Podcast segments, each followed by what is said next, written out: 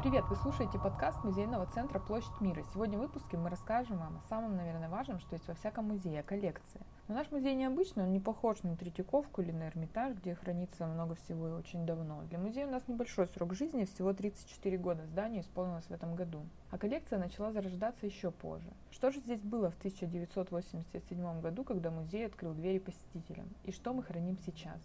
Сейчас расскажем вам всю историю, но обо всем по порядку. Итак, 1987 год. Музей открывается как последний в СССР 13-й филиал Центрального музея Ленина в Москве. И, конечно, его коллекцию наполняли вещи, связанные с ленинской тематикой. Но что интересно, это не были подлинные вещи, а только копии, копии копий или фотографии. Принято называть наш музей музеем идей, ведь изначально в нем не было каких-то предметов, которые стоило сохранять и охранять, а были только идеи, хотя в штуках коллекция измерялась так. 11 735 единиц хранения основного и научно-вспомогательного фонда. С тех пор мы в почти неизменном виде 30 лет охраняли так называемые красные залы. Если вы живете в Красноярске, наверняка видели этот наш этаж. Э, раньше все 2500 квадратных метров выставочных площадей занимал только дизайн. Очень креативный, интерактивный для того времени. Сегодня мы используем некоторые слова и вещи для выставок других, сейчас современных уже, а дизайн стал как бы экспонатом. От того времени нам остались тысячи, просто тысячи значков, старые книги, набор картин, связанных с историей Красноярского края, и негативы. Кстати, в это время в музее появились очень интересные экспонаты, которые поражают и сегодня – так, в 1987 году нам передали знамя Первой революции, вышитое молодыми красноярцами в 1905 году. Оно долго хранилось на чердаке дома номер 9 по улице Марковского. При слове строения в 1987 его обнаружили рабочие вместе с листовками и типографским шрифтом передали его музею. А мы показали его только 30 лет спустя. В 1991 году музей перестал быть музеем Ленина новое название, новые смыслы. И вот мы плавно подходим к 93 году, когда у нас случился большой фестиваль новой территории искусства. Иногда мы называем это событие как бы нулевой биеннале, который начали проходить потом с 95 -го года. Иногда это, считается точкой отсчета для современного искусства в городе вообще. Тогда появился первый пабликарт, то есть искусство в городской среде. Это был многометровый сфинкс, который напоминал Ленина. А внутри здания на всех этажах можно было посмотреть современное искусство, работы Кабакова, Пивоварова и многих других. Спустя несколько лет музею передали в дар работу с той выставки. В списке значится 55 штук. Это теперь то, что мы представляем как свою классику. Например, серия художника Сергея Волкова «Школьные доски». За ними охотятся коллекционеры всего мира. Это рисунки мелом на школьных досках у нас 5 штук. Катюши, детские игрушки, пейзаж, совершенно эфемерные вещи, которые сложно хранить. Или, например, работа Валерия Кошлякова «Развалины форума», рисунок на гофрокартоне. Или монотипии Юрия Вакумова на советских газетах. Сейчас такие же выставлены в центре Попиду в Париже. Или натюрморты Леонида Тишкова, которые есть также в коллекции Нью-Йоркского музея современного искусства. А форты Александра Бродского. В общем, настоящее сокровище. В 1995 году мы провели первую Красноярскую музейную биеннале и начали мыслить проектами – это значит, что каждая биеннале проходила под определенной темой, под которую подбирались участники. И затем мы кое-что получали себе в коллекцию, благодаря тому, что художники щедрые и готовы дарить.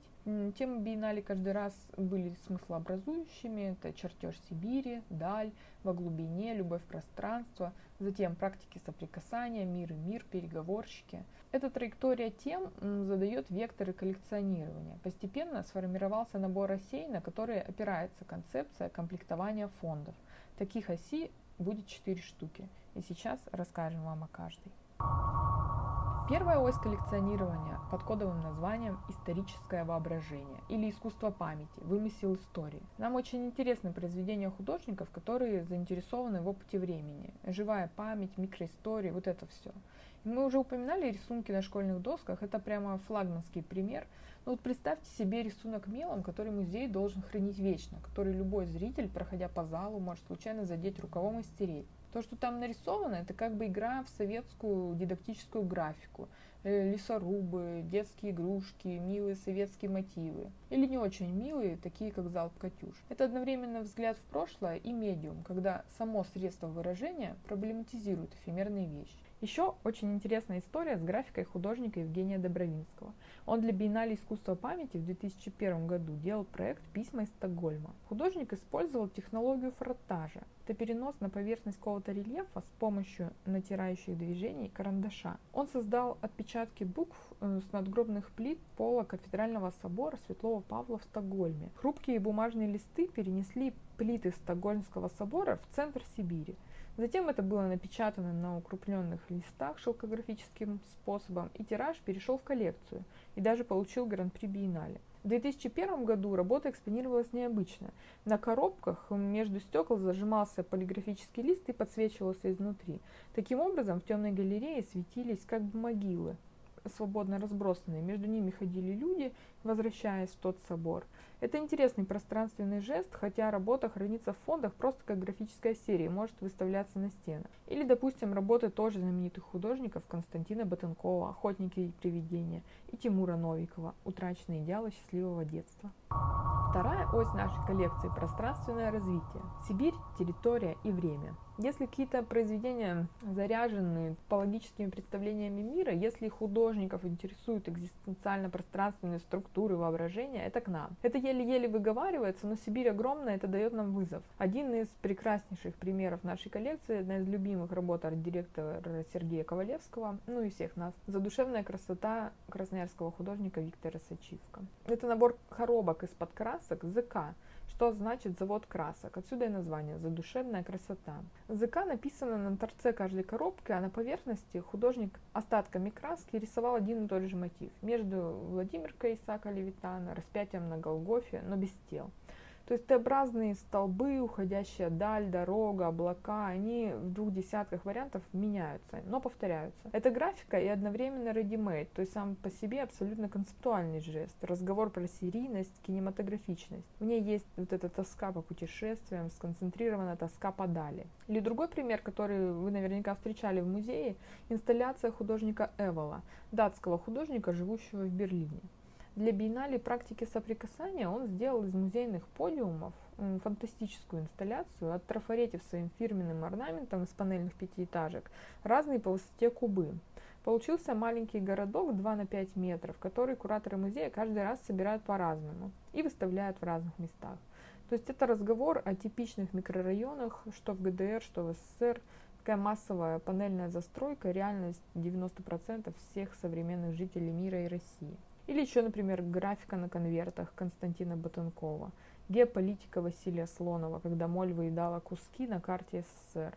Или большая красивая фотография Игарки с инструктированными в нее стразами Сваровски, Авакумова. Представьте себе искусство, которое почти невозможно сохранять. Это третья часть коллекции, называем ее практики соприкасания или практики сообщительности. И все же приведем простой пример работы из коллекции. Это работа Цадака Бандавида, которую художник передал в дар музею после биеннале переговорщики в 2019 году. Это часть его большой работы, люди, которых я видел, но никогда не встречал. 5000 фигурок реальных персонажей, людей, которых он фотографировал по всему миру, переводил в графику, а затем в металл. Здесь сохраняется принцип анонимности толпы, то есть художник э, снимал каждого анонимно. И все это собирается на белом песке на большой площади, чтобы посетитель оказался гулливером и смотрел на гигантское поле людей. Часть работ э, Цадок Бен Давид сделал с красноярцами, и 11 из них подарил музею. Ну и, наконец, четвертая часть нашей коллекции – «Тело без органов». Название отсылает к Делезу. Наша коллекция – такой небольшой театр новой телесности. Нас интересует плоть, антропология, трансформация материального и духовного. Представьте небольшой бюст Ленина, который светится изнутри а внутри его головы роза. Это работа Маяны Насыбуловой. Или тарелка, вроде обычная, но на ней лицо и нос торчит. Это работа Александра Краснова. Сейчас в коллекции музея 25 270 предметов. Из них работ современного искусства 2160. Есть экспонаты, которые никогда не покидали фондов. Это скульптура Ленина и Крупская, она очень тяжелая и не попала на экспозицию сразу, а потом оказалась не нужна. Музей постоянно показывает выставки из своей коллекции, даже размышляет над созданием постоянной сменяемой экспозиции современного искусства. Прочитать про отдельные экспонаты можно в нашем телеграм-канале. Мы там публикуем каждый или почти каждый день информацию и фотографии про одно произведение. Спасибо, что слушаете нас и до новых встреч!